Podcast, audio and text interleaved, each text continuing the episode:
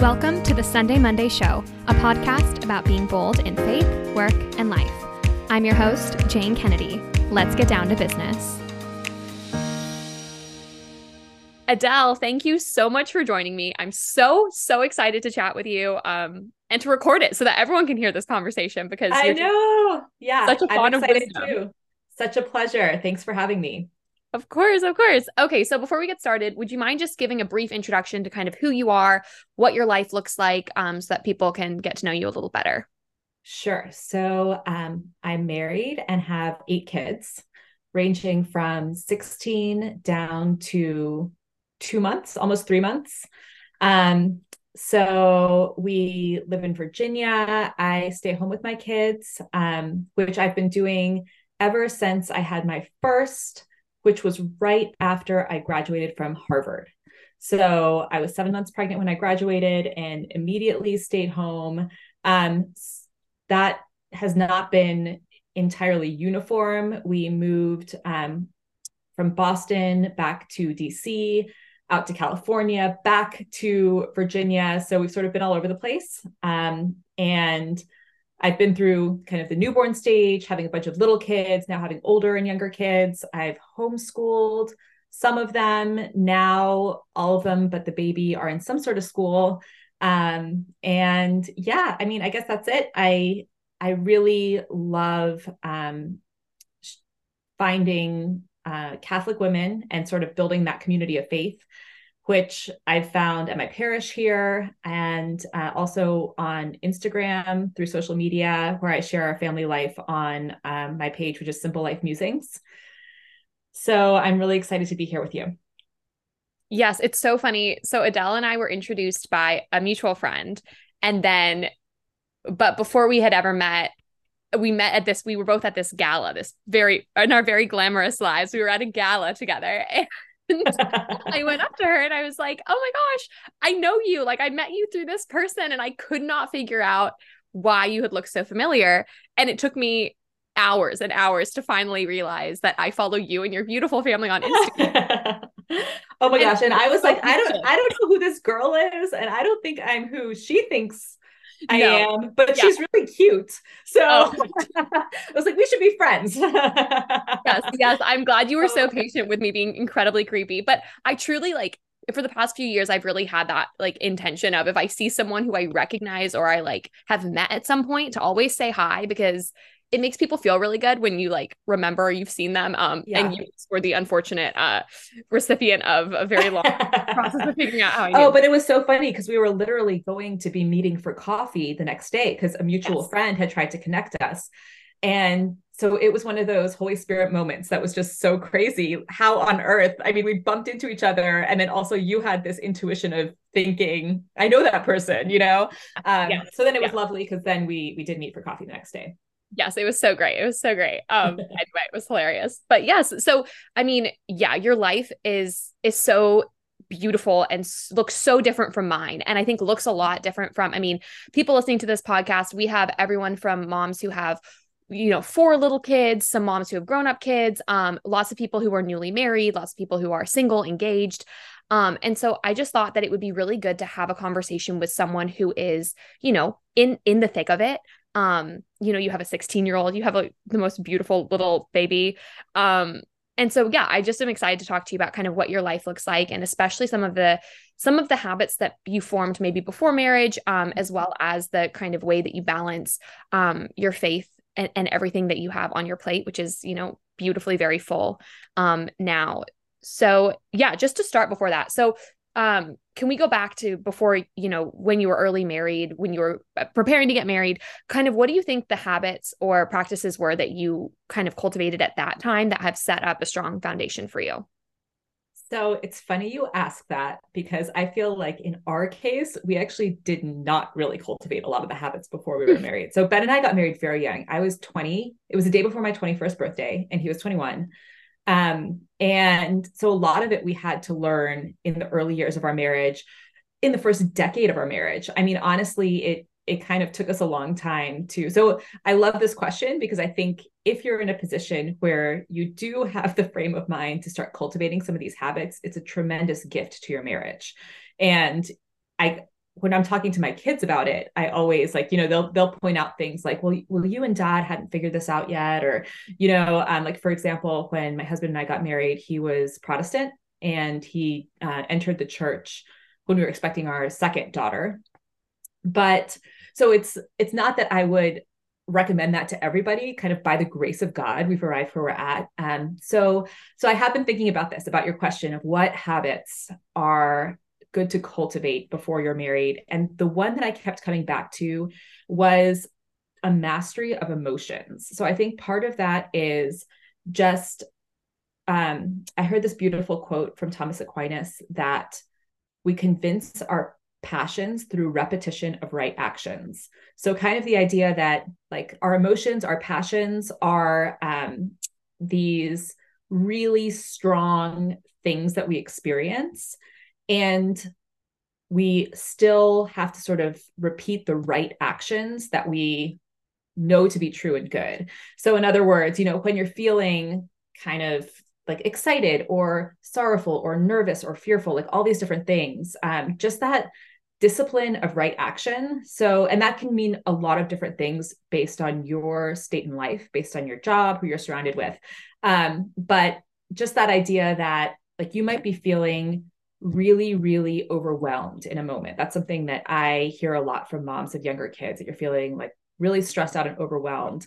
And the work before you is still like slicing the apples for your two year old, you know, sort of like, or your four year old, whatever. How, how do you um, kind of cultivate that discipline of continuing with the right path? Um, so, that I think the other thing that came to mind for me was bringing your highest ideals to ordinary work, regardless of what that work is, and in particular, your most mundane, ordinary work. Um, so, that if you're going for a walk, if you are preparing a meal for a friend, if you're, you know, even like taking a bath, sort of what are your high ideals and how are you bringing them to that moment? The the way that I've seen this manifest in modern culture, I've I've seen this trend of sort of romanticizing things, like romanticizing your dinner prep or like romanticizing your house cleaning.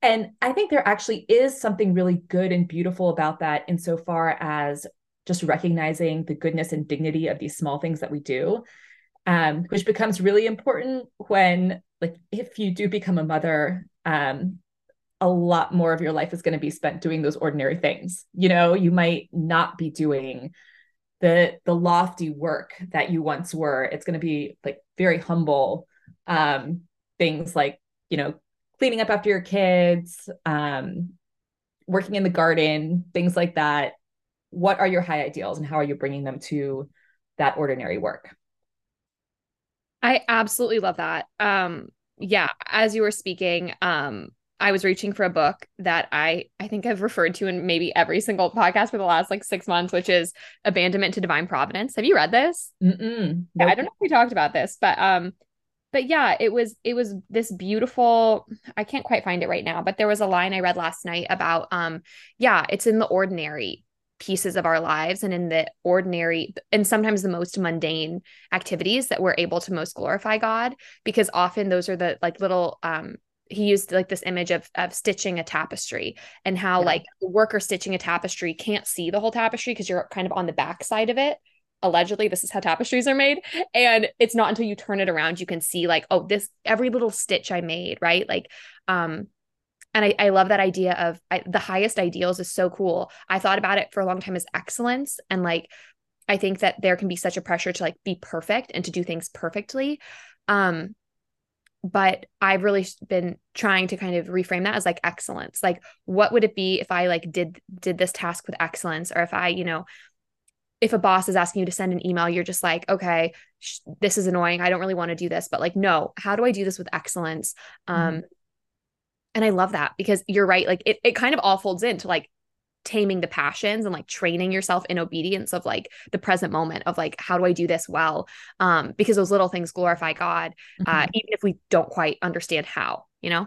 I love that you bring up that spiritual text because I feel like in just reading a lot of different like books written by the saints and spiritual writings, this is one of the most consistent themes that you can find through all of them. And um, one saint that comes to mind for me is Saint Teresa Benedicta of the Cross, who we kind of call Saint Edith Stein. Um, but she, in her um, kind of pre um, before she entered Carmel, she was a um, academic. She was a phenomenologist, and she was brilliant. Like she was a colleague to some of the greatest thinkers in Germany in her time. And then when she did become a nun, she had to give kind of all that up and do the ordinary work of um, things like preparing vegetables in the kitchen and you know just this very very there's there's a, such a, a, strong monastic tradition behind it too of these two sorts of legs that we stand on of prayer and work. And often that work is super specific and mundane and repetitive um, so, or you know, you think of um, the other one of the other Teresas that we have, Saint Therese of Lisieux, and the the just kind of little things that you can offer to God in your day. Um, so I feel like we have such a robust spiritual canon of works that support this idea of just the ordinary things that we do are so important. And ultimately, even for a lot of the kind of biggest I don't know, loftiest, most intimidating saints, the things that actually led to their conversion were very ordinary little interactions they might have had with somebody, um, like a kind word, sort of just these very, very tiny little things that um, aren't really lofty or big at all. Mm-hmm. I really love that. Yeah. Um, and I think something you mentioned when you were introducing yourself a little bit was that you had gone on and you did gra- did you do gra- a graduate program I did a graduate program in theology. Yep. So what I think is really interesting and something I mean I'd love to hear your your thoughts on a bit more is you know I have a I have a lot of friends and know a lot of people who have you know achieved like incredible things within their work um, and many of whom are now kind of making this decision of like okay you know is God calling me to be at home with my kids is he calling me to continue to push forward and you know the Holy Spirit guides different people in different ways. Um, but something I've noticed, and I would love to hear if what your thoughts are, but I think like clearly there was a there was a striving for excellence and like a development of a work ethic and a development of a you know um, intentionality in how you spent your time and how you wanted to grow and learn. Um, and i just love to hear maybe how you how you've seen that kind of blossom in your in your time now like being with your kids. Um yeah, I, i'd just love to hear some thoughts on that.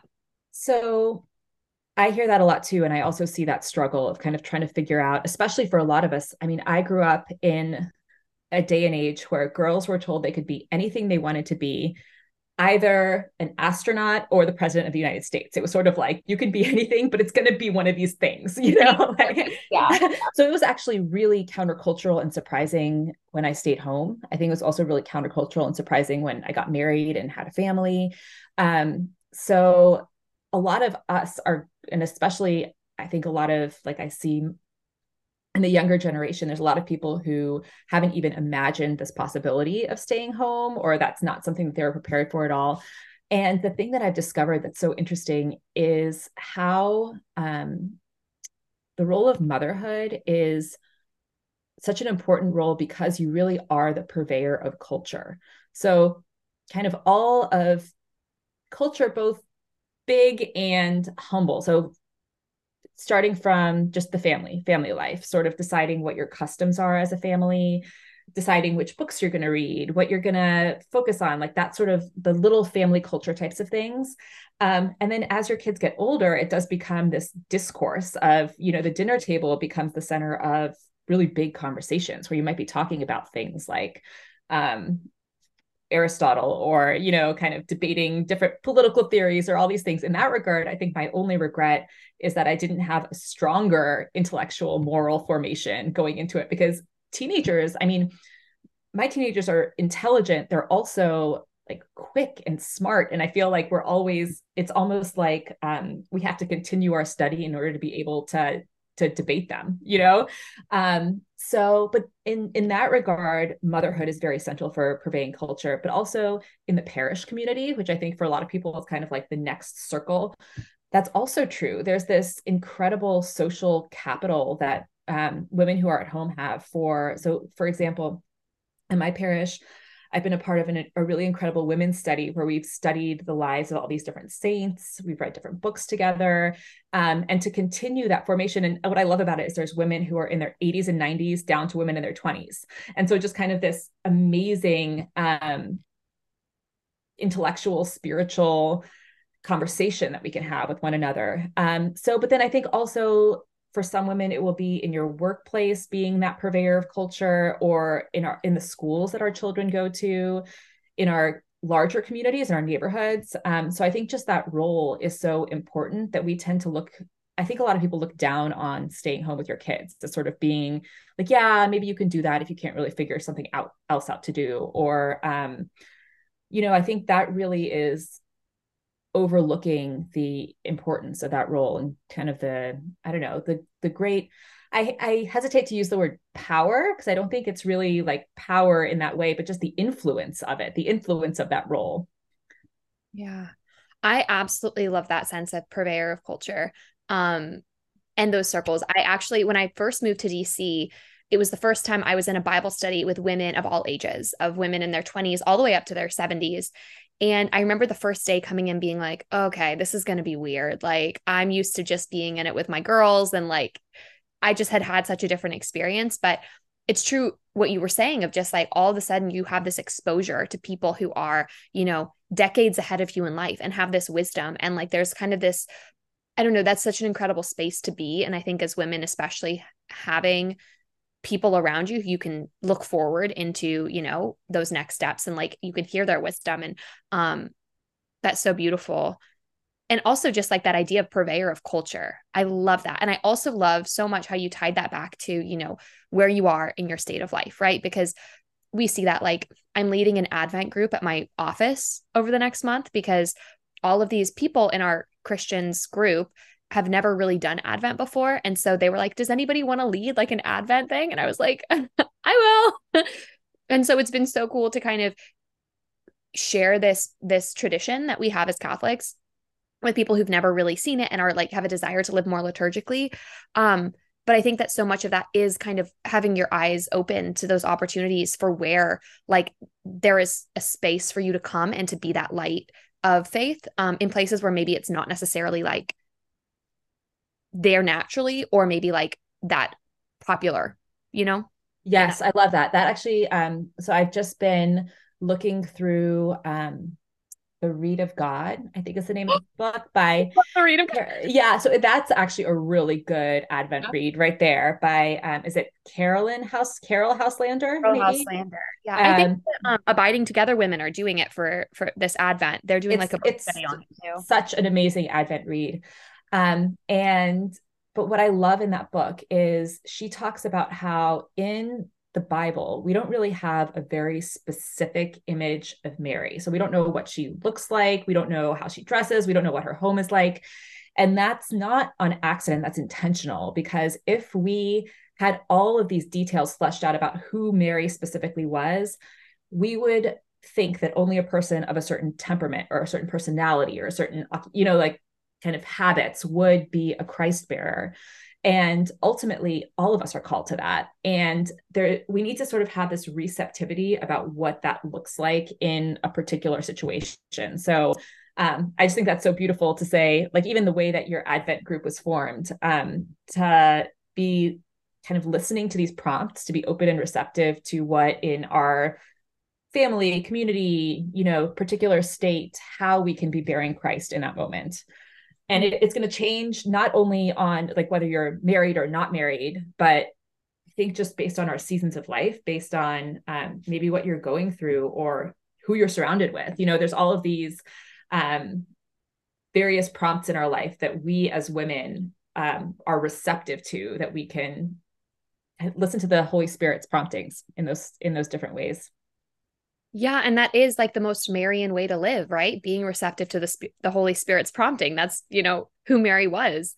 Um and I love that you said that because I think for a long time the vast majority of my life I like could not connect to Mary in any way because I was like she's gentle, she's quiet, she's meek and I'm loud and like I get really excited about things and I just felt like she was untouchable in that way. And it wasn't until I think in my prayer, the Lord just started to really invite me to get to know Mary. And I started to pray the rosary. And um, the Reed of God was a huge, you know, eye opening experience because it really was just like this invitation to know her more. Um, I love that. And I think, okay, yes. so as you're talking about this purveyor of culture, something else I really wanted to talk to you about is beauty. Um, and this is something we've talked about a bit on this podcast in the past because I think that it is I think there's such an attack on beauty right now and in, in, in our culture and in our world on like what true beauty is. Um, and this is something that you, I think you just radiate beauty. You radiate beauty in how you live. Um, your Instagram is like, I think, just like such a beautiful um, image of beauty in the world of what it looks like to have a family that, you know, gathers together and is united. And um, yeah, I just love to talk a little bit about beauty um, and, you know, maybe how you see beauty as a path to God um, or in ways that maybe beauty has drawn you closer to Him.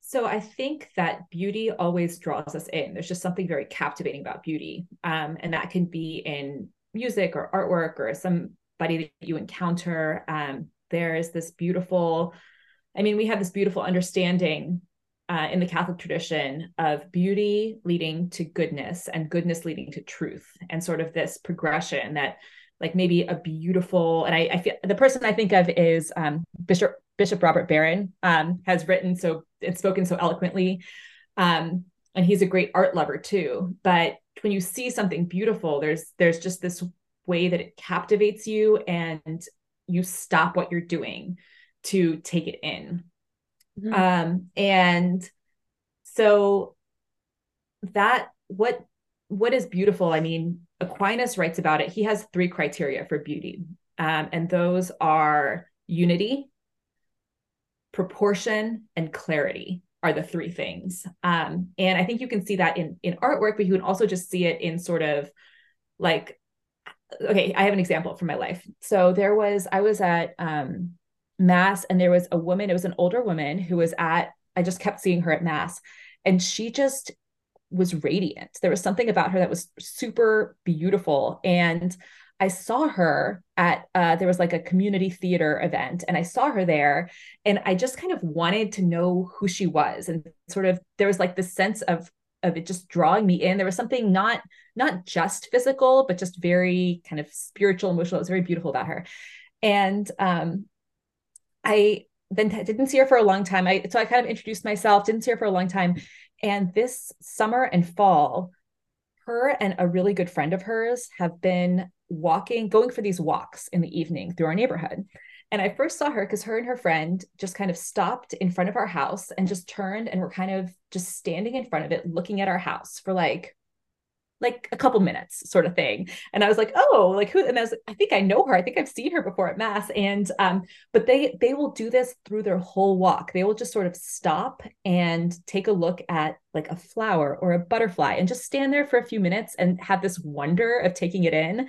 Um so my girls and i we basically became obsessed with these ladies. They were like the best thing that I mean, we would look forward to seeing them going on their walks. We still look forward to seeing them going for their walks in the neighborhood because first of all, they were just walking. There was something very beautiful about their friendship that they were walking together and also just their wonder.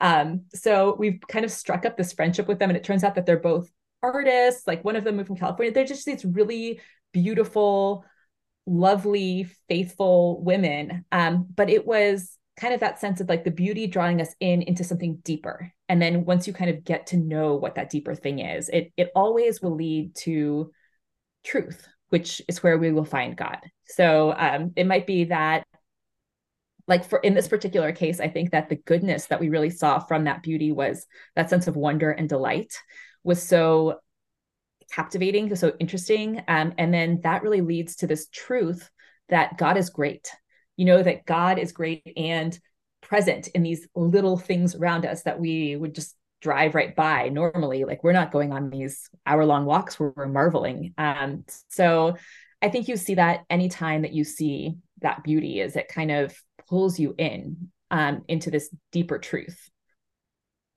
I love that. And i love that sense of wonder. I think that there's just like I love going for walks, but I get I distract myself so much and I'll like listen to a podcast or call a mm-hmm. friend um or even pray a rosary, which is great, but it's like still yeah. kind of pulling me out of just walking and enjoying.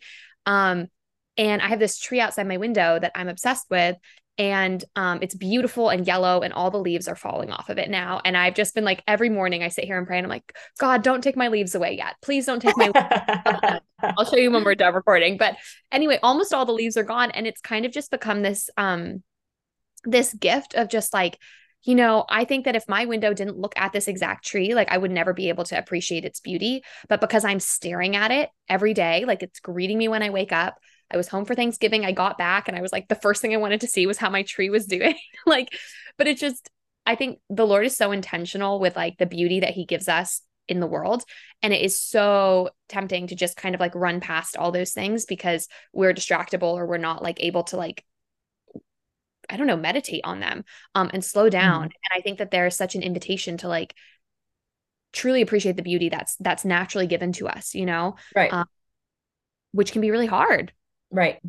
And I think ultimately it also comes back to this fact that we're created in the image of God, that there's this tremendous beauty, this indwelling of beauty within each person, which, you know, I don't know, we lose sight of that, you know? I think all of us, um, both by by sin, by, you know, there's just all of these ways that that we totally lose sight of that um so i think that that's part of what this like when when we when you brought up beauty you were saying that um there's a war on beauty you know there's kind of like this and and i think that's a big part of it is that we're so uncomfortable with recognizing that tremendous dignity and worthiness that was bestowed on each of us being created in the image of god.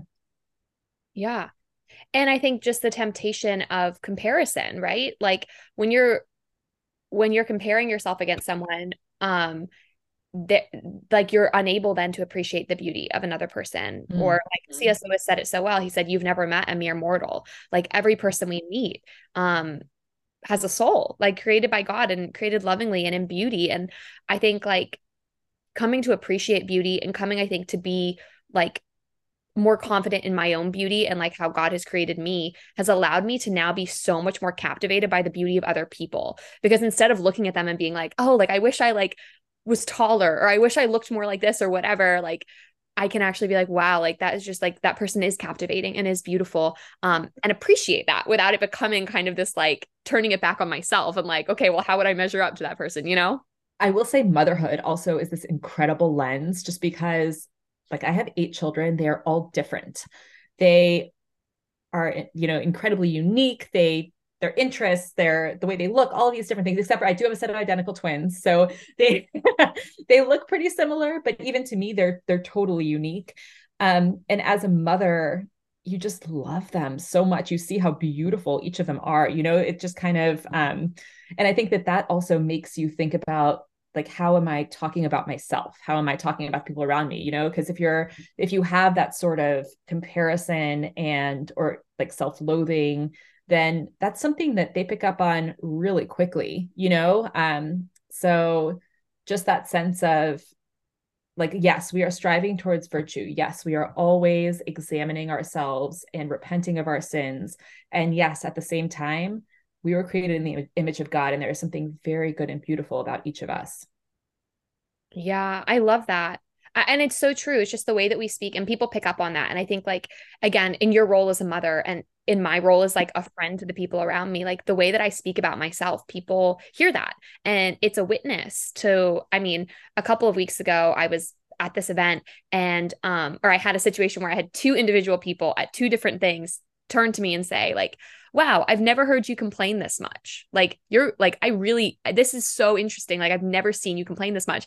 And then it happened again, like a day later. And I just, I took it straight to prayer. And I was like, God, I'm so sorry. Like, but there's, I think that there becomes an expectation of like, okay, good. I don't want you, I want you to think I'm a person who doesn't complain. And so that when I am complaining, I want you to call me out on that, you know?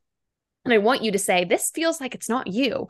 Um, and they weren't like Catholic friends. They were you know friends I work with and like it just was it was so humbling to see that because I was like, okay, good. i've set an example of a person who's like grateful and present and you're noticing something is off. And I'm sure your kids, you know, are like incredibly sanctifying to you in the same way of like being oh, like, yeah. Mom, what are you doing? You know? And marriage also is very sanctifying in that way where you I love that though, just that ability to examine yourself and also that trust that you have with your friends that they can um, correct you in that sort of way because i think that's a really good habit to cultivate before you're married um, because yeah there's there's something that like you are going to see the ugliest parts of your spouse and you also are one another's path to heaven so mm-hmm. kind of how um but yeah shoot motherhood being married that has been very sanctifying and just every every little habit and vice that you have is going to be laid bare you know like and it might be in the middle of the night when you're caring for a newborn baby it might be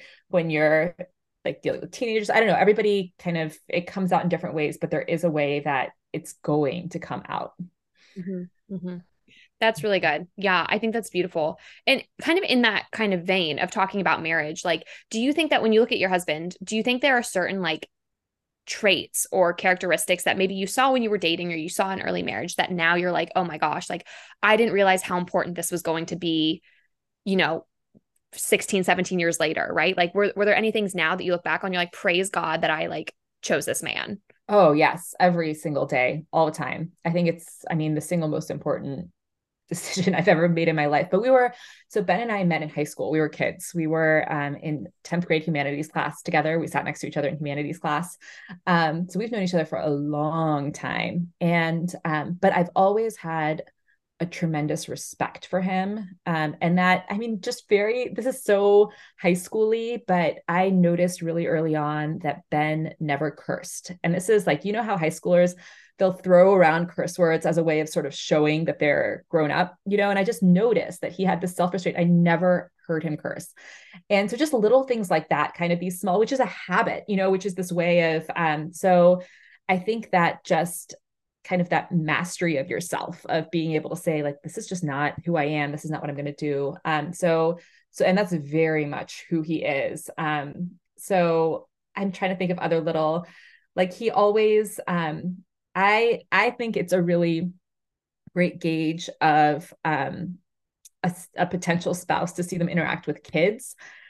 Um not even if they're not kid people but there's a way like kids will kind of put you in these difficult situations where they might say something that's really rude or they might jump on you and interfere with your personal space. So like how is this person dealing with these like little inconveniences or these um you know things that adults are way too socially aware to ever do just to see that? And also delight you know do they like delight in that situation? Um so we we were fortunate. Ben has a bunch of nieces and nephews that were um really little when we were dating. And um so just seeing him interact with them i think that was a real like seeing him in, interact in a way that was different than when we were just hanging out with friends. Mm-hmm. um so yeah you know that uh, things people say about like honesty integrity also humility is to me one of the most foundational virtues that you could find in a person. Um so there's this really have you ever read the book the art of living by dietrich von hildebrand? No so put that on your list. It's a great, great book. Um, but he talks about the um, kind of foundational virtue as being what he calls reverence. But reverence, the way he defines it, is the ability to see something that is true and conform recognize it and conform your life to it. So mm-hmm. that idea of like, you know, maybe you're like living in a certain way or doing certain things, and then you like see something that's true. Perhaps it's from a witness of somebody or interact with a family member or whatever, reading something, all these different ways that God can reveal himself to us. But then your ability to recognize that and then your willingness to conform your life to it. And and to me, like humility is so central to that act of being able to say, I wasn't doing it right, you know, and and I think that that really seeing Ben go from like a teenager to um, a husband to a father and seeing him grow in wisdom and virtue, I think was really based on his reverence, which was made was possible because of his humility to say, you know, like even growing in family life like what does it look like to be a leader a spiritual leader of our family? Um like these are the ways that i'd like to do that. Or even i mean as a spouse that's also a treasure because when you're a stay-at-home mom i think that your like husband's like love for you and also desire to see you thrive is so important. So his like encouragement of me to uh, have these intellectual um, pursuits or things like Instagram or you know all these different things his his support for me knowing that that's something that that's something that God is calling me to um is so important and really is possible because of his like reverence which is like ability to recognize God in these ways and then his willingness to conform to it. I love that. That's so good. I I definitely want to read that book. Um yeah, I think that's beautiful. And I think also just like, yeah, you can see someone's character and like those little things. It's like goes all the way back to the top of our conversation, which is like, you know, the way you do little things, the way you do small things is how you, you know, ultimately do everything. Um, kind of the care with which you're giving the little things in life or like the little duties God's giving you, like ultimately inform how you're going to respond when things are harder when you're handling like, you know, trickier things, right? Yeah. Um, yeah, I that's so beautiful. Um so kind of talking a little bit about you know your role and you know praying with your kids i'm sure like it looks different to pray with like little little kids and with your older kids and then you obviously you know want to maintain your own relationship with the lord which is really important. Um i know a lot of people who listen and a lot of people will kind of reach out and have some issues with prayer and are just like i just don't have the time. Like i can kind of pray like maybe once a week or you know but people who do desire to pray a bit more who still struggle with like how do i fit this into my life? How do i fit this into my schedule? Um and so you know coming from from you who again have a very full plate you know have there been any practices that have been helpful for you in maintaining a consistent prayer life and then passing that to your kids? So especially if you're busy if you're in a busy state of life. So if you um have a lot going on i think this is great for motherhood.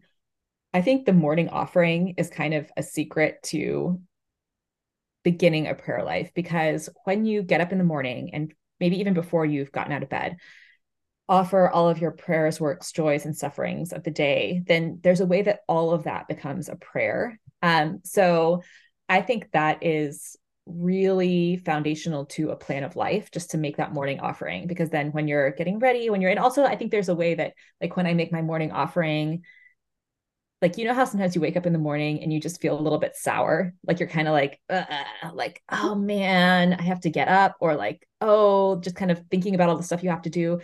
There's a way way that instantly it reframes that um as something that's really good you know that you can like get up and and have these opportunities for growth and do these things and offer them to the lord.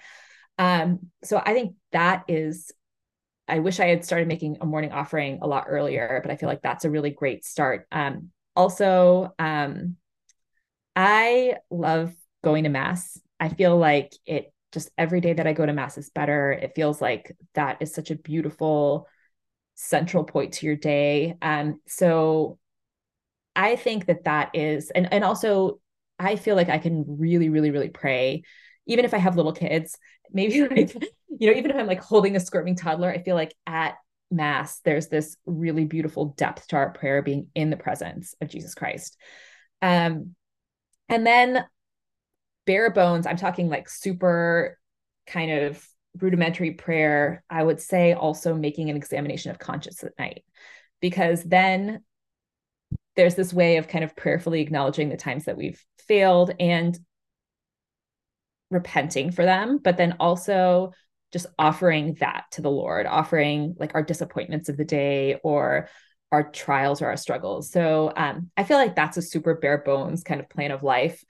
Um, but then with kids, there's like I also love the rosary. Um, I also often pray the rosary when I'm walking. I'm not going on these like wonder walks where I'm taking in the delights of nature. Um, but I feel like that's also just a super I one I grew up praying the rosary. Um, I'm convinced it carried me through just like Our Lady's protection of me carried me through so many different things in my life.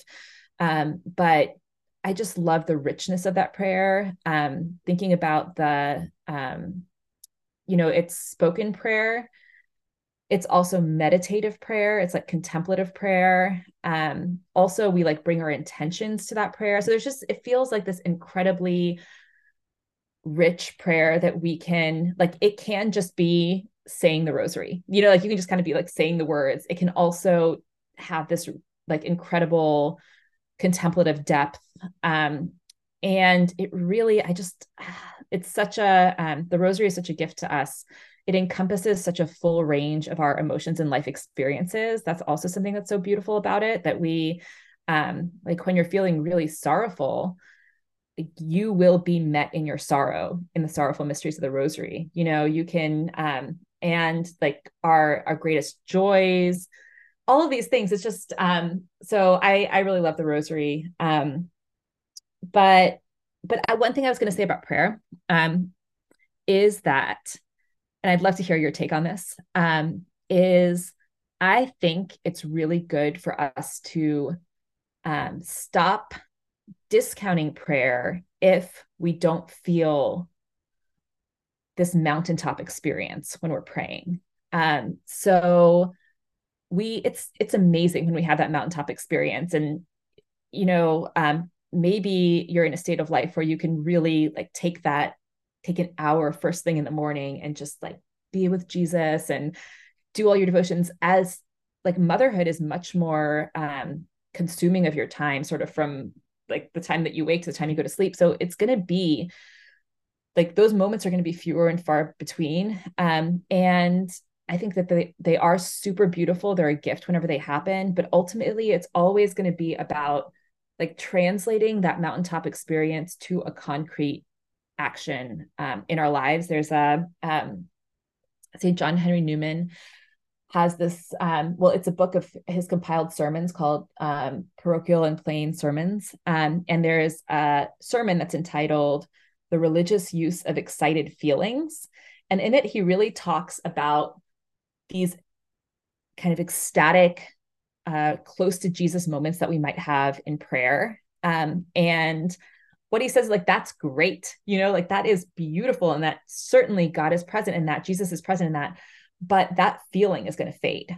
So ultimately the good that comes from that the good that's intended from that is some sort of con- concrete resolution that you can make in your life. Um so you know it could be being giving a, like greeting your spouse with a smile when he comes home from work or it could be like not uh, losing your temper with your kids when you're doing your home their homework with them whatever it is like that sort of concrete thing. So um so in that sense like i think prayer also it's good for us to kind of be available to god in prayer even when we're not feeling it when we're not having that sort of like mountaintop experience. I love what you just said and i totally agree. Um especially when it comes to to prayer. I've been in just like the most gorgeous season of prayer for the past couple months. And I saw my spiritual director last week. we are like sitting and talking, and I was like, Father, I know it's going to end, and I never wanted to end. Mm-hmm. And he's like, You don't have to be upset about it ending in the future if it's like still, you know, if the Lord's still giving you that grace of consolation, which is, you know, as we know, such a gift. Um, but yeah, I I really I think though that the reason I'm in this season now is because I have been um just so convicted about daily mass and praying in front of the Eucharist. Like so convicted of going to daily mass every single day um and whether I can get to adoration or even if it's just me sitting in um in front of a tabernacle, like just being in the presence of Jesus has it's become a it's become such a habit that like I like desire it. Like I woke up this morning and was like, okay, where can I find adoration today? Like where can I like go and just like that desire and that longing to be with the Lord is such a gift. And I also know though that it's like not always that way. Um but I think a huge reason a, a huge um it's it's one of those things where the more that you do it, the more that desire is there. And I think especially with mass, like there are many days when I go and I'm so distracted. All of a sudden I'm like going up for communion and I'm like, what happened? What was the reading? Like I you know, you just you're just there's especially if I go after work, right? I have an entire day of stuff swirling in my head. I'm sure you have similar things where you're thinking about all these things going on and um but I just like know that the Lord like delights in having me there and that he works with what I give him. Um and there are days there are mornings when i don't have enough you know as much time to pray and i just i love the morning offering um i've been praying like an abbreviated morning and evening prayer um mm. for the past few months and i think i really want to do that for advent um yeah. because the intentionality of like the first thing i'm doing today is prayer and yeah. the last thing i'm doing today is prayer it's not mm-hmm. like watching youtube videos or staying up really late talking on the phone or you know an email for work. Like the last, the first and the last thing are are with the Lord, which is kind of what you said around like morning yeah. and examine. Yeah, and I didn't really touch upon um, praying with kids and with your spouse. Oh yes, like those are two.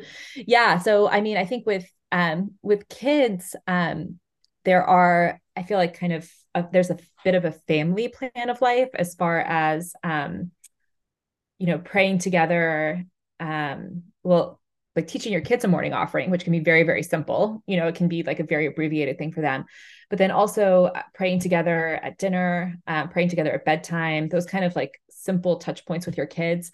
And then also, there's just something good about them being around the liturgy of the church um, in a way that it's it's funny because I feel like you know, having a lot of Protestant friends. Um, they're so good at like, well, well, they have kind of like children's church, and they have all these like, you know, very age appropriate things, special songs, different. And, and like, yeah, we don't, we don't really do that stuff. Like, we have them with us in mass. Um, but there's, um, and I think it's something that I used to resent, being sort of like, well, where is the nursery that I drop these kids off at? Like, I want to go to mass by myself. There's no nursery, but um, there's something so beautiful and good about them being there. And the truth is that the beauty of the liturgy invites them in to an understanding that is at their age, you know, and it can be something very simple, like um, just the whole blessing with holy water. That's something that we do at home with our kids. Um, and that act of like making the sign of the cross with holy water as you're entering into the church kind of that physical nature of it. Um, and also just like our kids really i think recognize the the beauty and goodness like they they ask us to do that because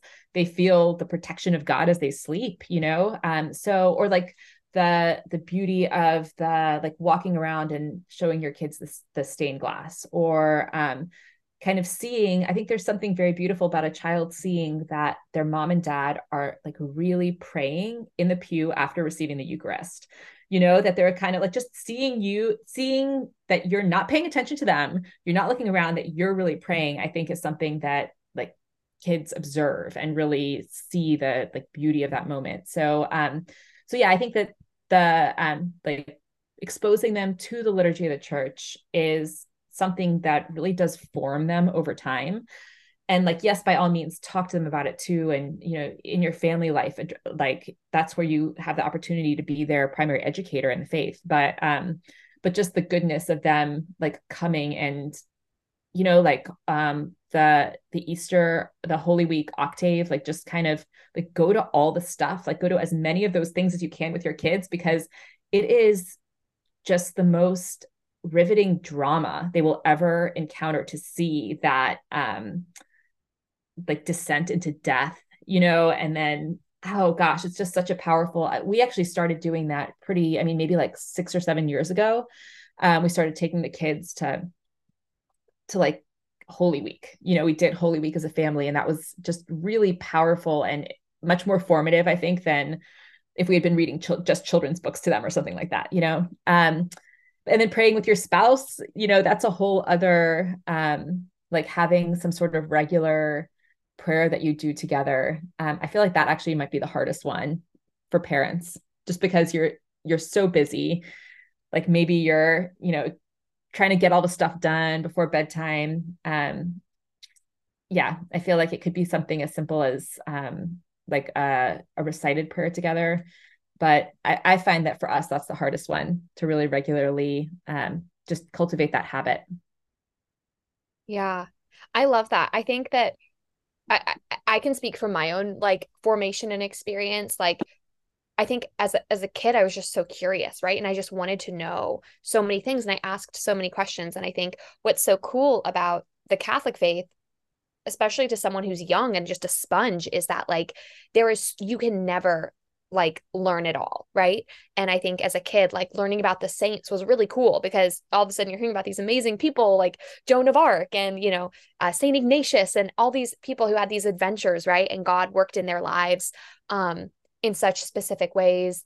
And as a kid, like adventure is just so interesting. And then, um, yeah, being being exposed to like, I think what is holy, like I think every single person has a um has that pull to the holy and one of the things that I've started doing recently is bringing people to adoration who aren't Catholic or, you know, whatever. If people are open to coming, I'll bring them with me.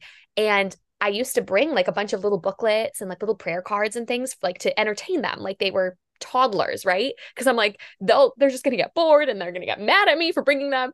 And what's been so cool is without fail, every single one of them it's just like them and jesus and i'll like look over and they're like on their knees looking at the lord and you're just like okay, like this is not about me. This had nothing to do with me. Like I did bring a stack of books, but like they didn't need it, right? Because the Lord is speaking to them in that. And um, I think every mm-hmm. one of us has that desire for the holy and like that we we recognize it when we see it. And you know, any friend I've brought to the mass is just like this is just so reverent and this is just mm-hmm. so um it's the beauty, right? It's the beauty, it draws you in.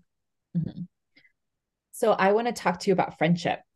Oh, I like I yeah, because I feel like that was um like when you mentioned that that was something that that we could talk about i i feel like um it, it made what what you just said about bringing friends to adoration made me think of it just kind of the but the importance of friendship also the tremendous lack of friendship in our world. It's so lonely. I think that there's just i mean yeah i i see so much loneliness. Um so and in motherhood i think also there's you know like different challenges to finding friendship but i think also just being like you just moved to dc you know like when, in all these different stages of life there are challenges to friendship.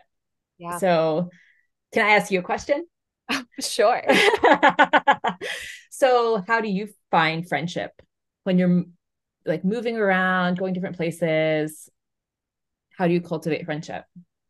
Um yeah i've moved a lot of times recently. I think that um honestly, what I have learned is most effective is praying for friends. Um, it's praying for friends and then it's going to the things that like I want to go to. So for example, I, I yeah, I got here 3 months ago and like my best friends here are a few people I met at my run club that I just started going to every single week consistently. Um and then friends I've met at church that like um, and not even at church, but like I went on a retreat pretty early on to being here, like a Thomistic Institute Dominican retreat and I just started meeting great people who like were interested in the same things as me and like we just kind of hit it off but um I do think it's hard to make friendships or to make friends and I think that even sometimes within Catholic circles it can be really hard because um lots of different kinds of people are Catholic. You know, we are a universal church. And so just because you share a faith with someone doesn't necessarily mean that like they're going to be your best friend. Um, and so I've learned to be patient with that and just kind of continue to show up, continue to invite people to things. Um, but yeah, I would say the most effective way I've made friends is just like praying, like, God, please bring me friends. Like, please just introduce me to people. And, you know, I'll meet someone and then I always like will follow up. Like, I'll ask them like on a little coffee date and be like, hey, I know we met at this thing. Like, do you want to go get coffee? And, um, yes, yeah, I'd say that's my scattered answer to how I've been trying to make friends, which is long. I, that's really good. Yeah. I, um, so the first time that we really moved somewhere that we didn't know anybody was probably when we moved to California. Mm-hmm. And I was so lonely. And same thing as you, every night I just prayed for one friend. And I, I really wanted a friend who was like a true friend, you know, just there's kind of like those levels of friendship And maybe you just like have some like you do the same activities with somebody or maybe you like help each other out but but kind of that true friend um and um it was like a cup i mean in a course of a few weeks um, there was a mom who I had kept seeing at pickup at the school and in that same sort of way was sort of like oh who is she? Like I, I would love to talk to her. And we were both riding bikes home from school with our kids.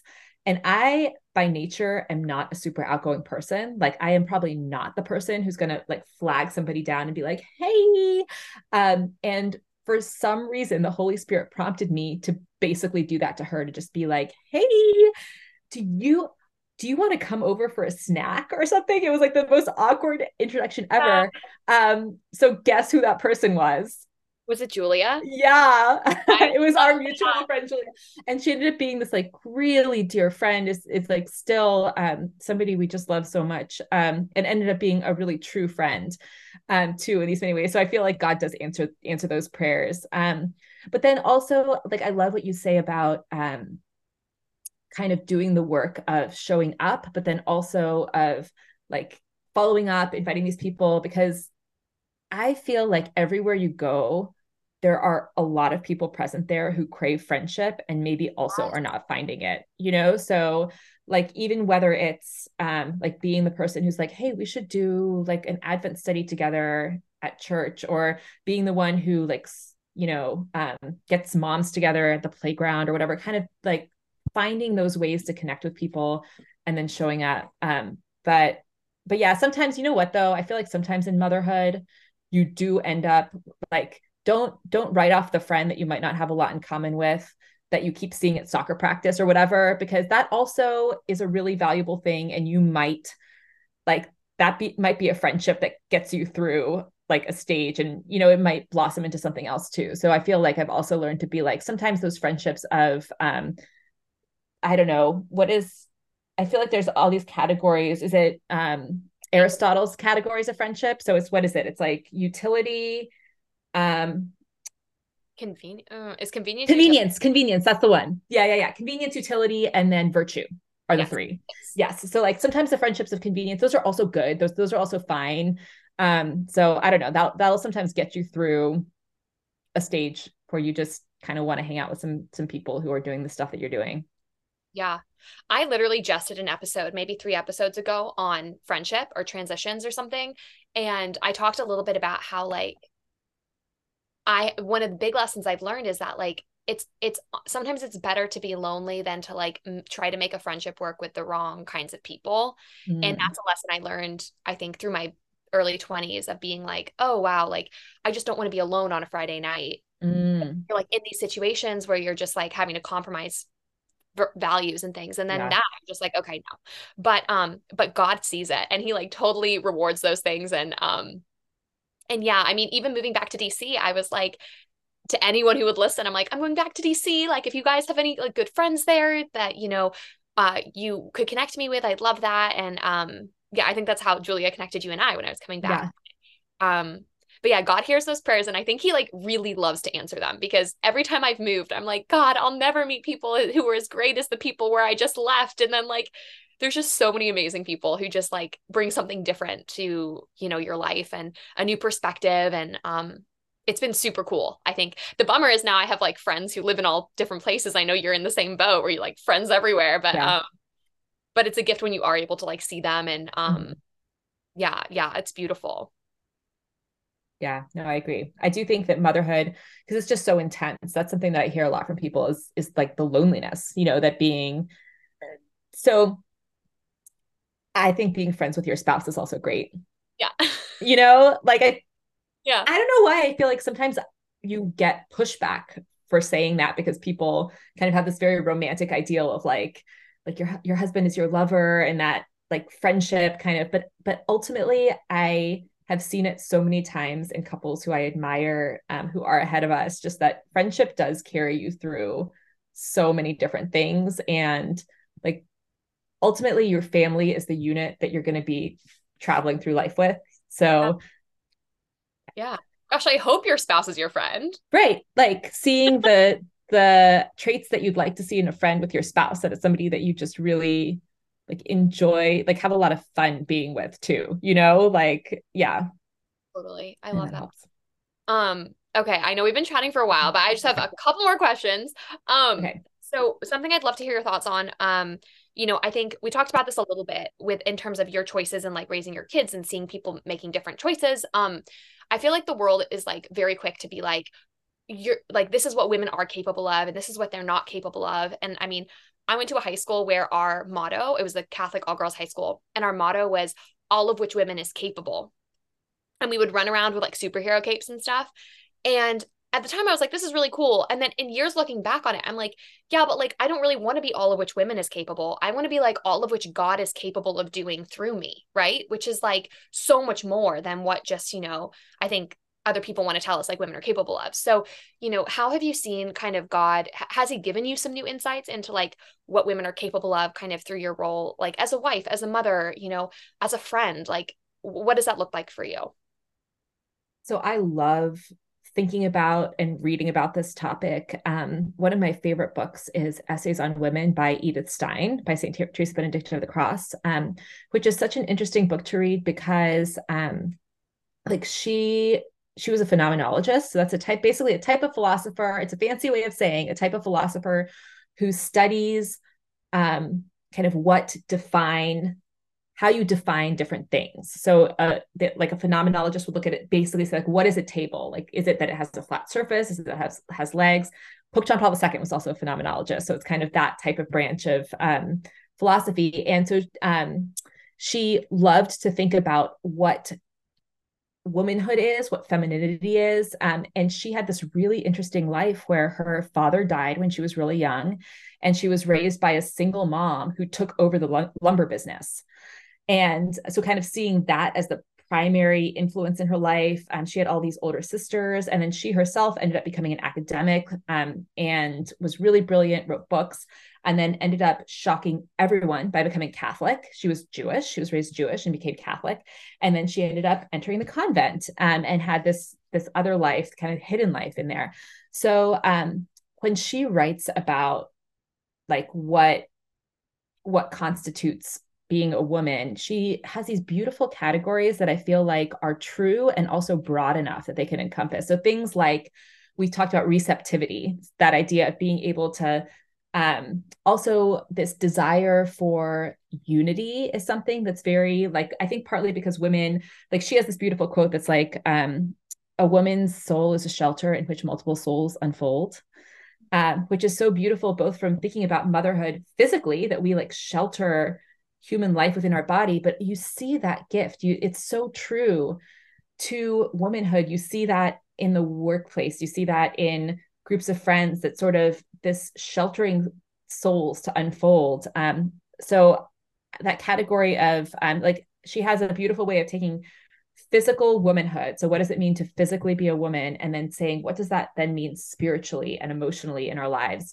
Um so yeah i mean i think that that's something that that i try to it's funny i feel like i've been called to be an expert in girls and women because i have seven daughters and one son. So i'm like god was like yes you you are the one who's going to be like around girls your whole life. But um i think the the challenge as a mother is also to kind of see and cultivate that in each daughter that you have and it's going to look really differently based on what i mean i my daughters are like I had daughters who have all different interests, total different temperaments, different personalities. Um, so kind of what does that um what does that look like? How do we cultivate it? Um, so so yeah, that just the I mean, I don't know. I just love I love being a woman. I love being around women. I kind of love that. Um, I'm trying to think of the other categories she talks about. Um, but yeah, there, I think there is a certain um, kind of regard for the dignity of the person. Like we we sort of seek to like protect or kind of keep things intact. Um, I guess the corollary in men would be that men are sort of like view their bodies as pretty being pretty dispensable. That they're kind of like these like soldiers for a cause. They're like I'll put it all out there, put my life on the line. Um, and I I see that to be um kind of this regard for the like well-being and dignity of those around us um, i've seen that play out professionally for women you know that a lot of times they're the ones who are the unifiers and connectors in the workplace. So sh- certainly socially i think even in terms of the the careers that women seek out often tend to be the ones where they're able to connect people. Um, so um, so yeah, I guess that I don't know if that answers your question. Yeah, it totally does. Thinking of you and your daughters, I'm sure you've had this moment, but um, I'm a big fan of Little Women, and so you basically have almost two Little Women's because you have. um, and yeah, and that's another thing I love about Little Women, the story, and um, I, I'm obsessed with the more recent film. Um, but yeah, it's just like you see these four four girls who are just like the Lord has like lit their soul on fire with something unique, right? And they're raised in the same family and they all have like it's the fem it's the epitome of the feminine genius, right? Of like yeah.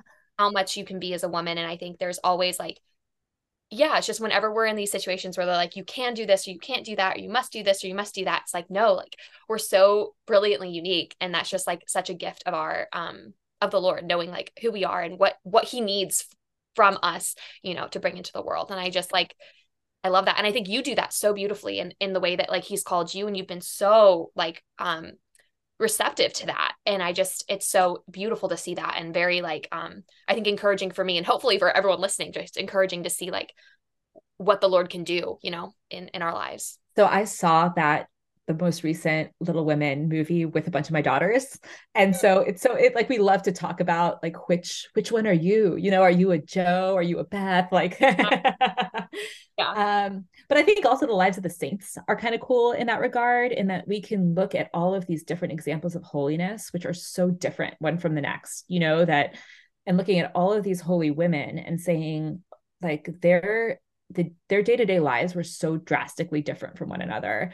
Yeah. and um like they still found their path to holiness through like whatever vocation they had whatever um so i think that's a, a really tremendous gift that we have as catholic women is the communion of saints Oh my gosh, yeah. Even like as you mentioned, Caryll Houselander, like she did incredible work and she was like a spiritual mother, but she was never, you know, a mother. And then Edith Stein was a was eh, you know a nun, and you just have, yeah, I just love it. I I think it's so good, and I could continue talking to you forever, but at a certain point, um, you know, we do have to return to our um our roles and and the things we're doing. But um, one last question for you.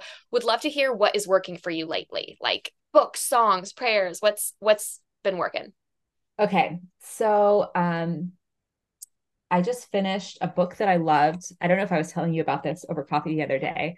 Um, but it's called it's not the sort of book that I would normally read because it's it's like kind of long and slow, but it's uh, The Betrothed by Alexander Manzani, I think is how you say it. He's like an Italian. Um, and it's the story of this couple in Italy who basically they're betrothed and they're supposed to get married and their marriage gets derailed. And then it's kind of this whole physical journey um where they're trying to get back to one another. I'm not going to say what happens at the end because but it was um what i loved about it is it's um it's set in italy and i mean just this beautiful integration of the catholic faith into daily life in a way that's really beautiful um, and also dramatic. I mean, it's set like there's like a plague that comes, you know, all of this drama, but um, it's not the sort of book that I normally would like, and I loved it.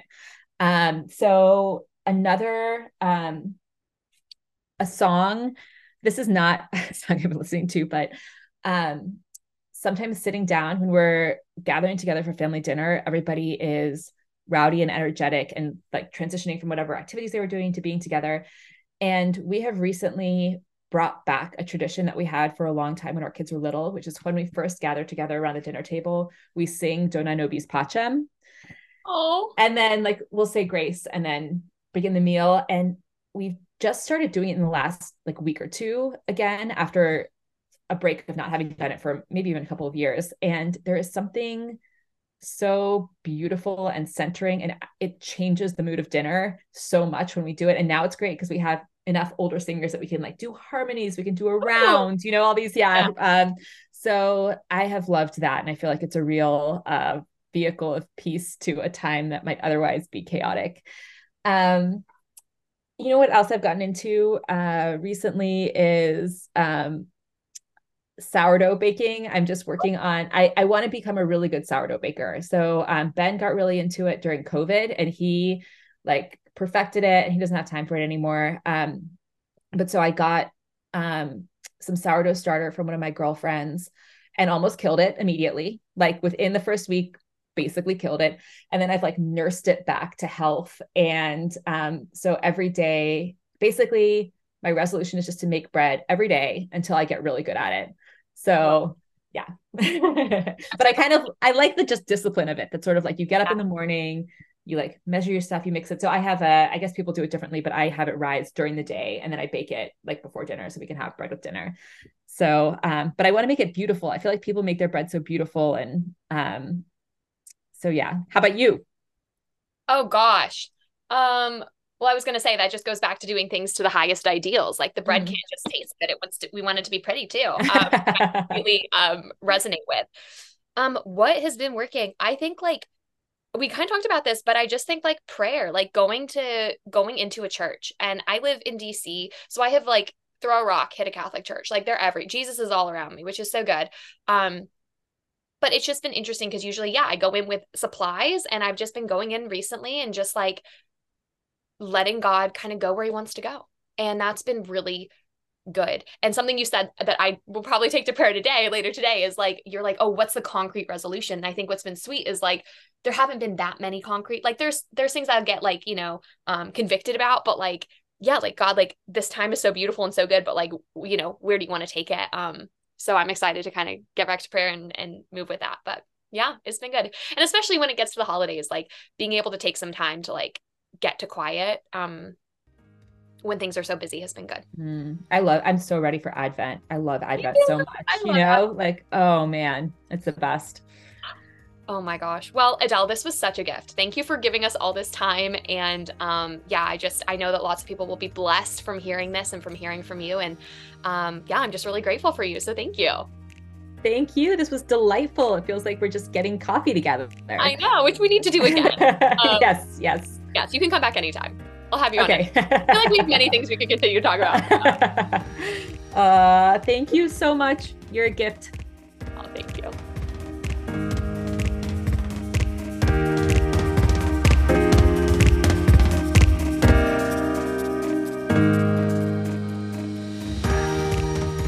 You so much for joining us for another episode of the Sunday Monday Show.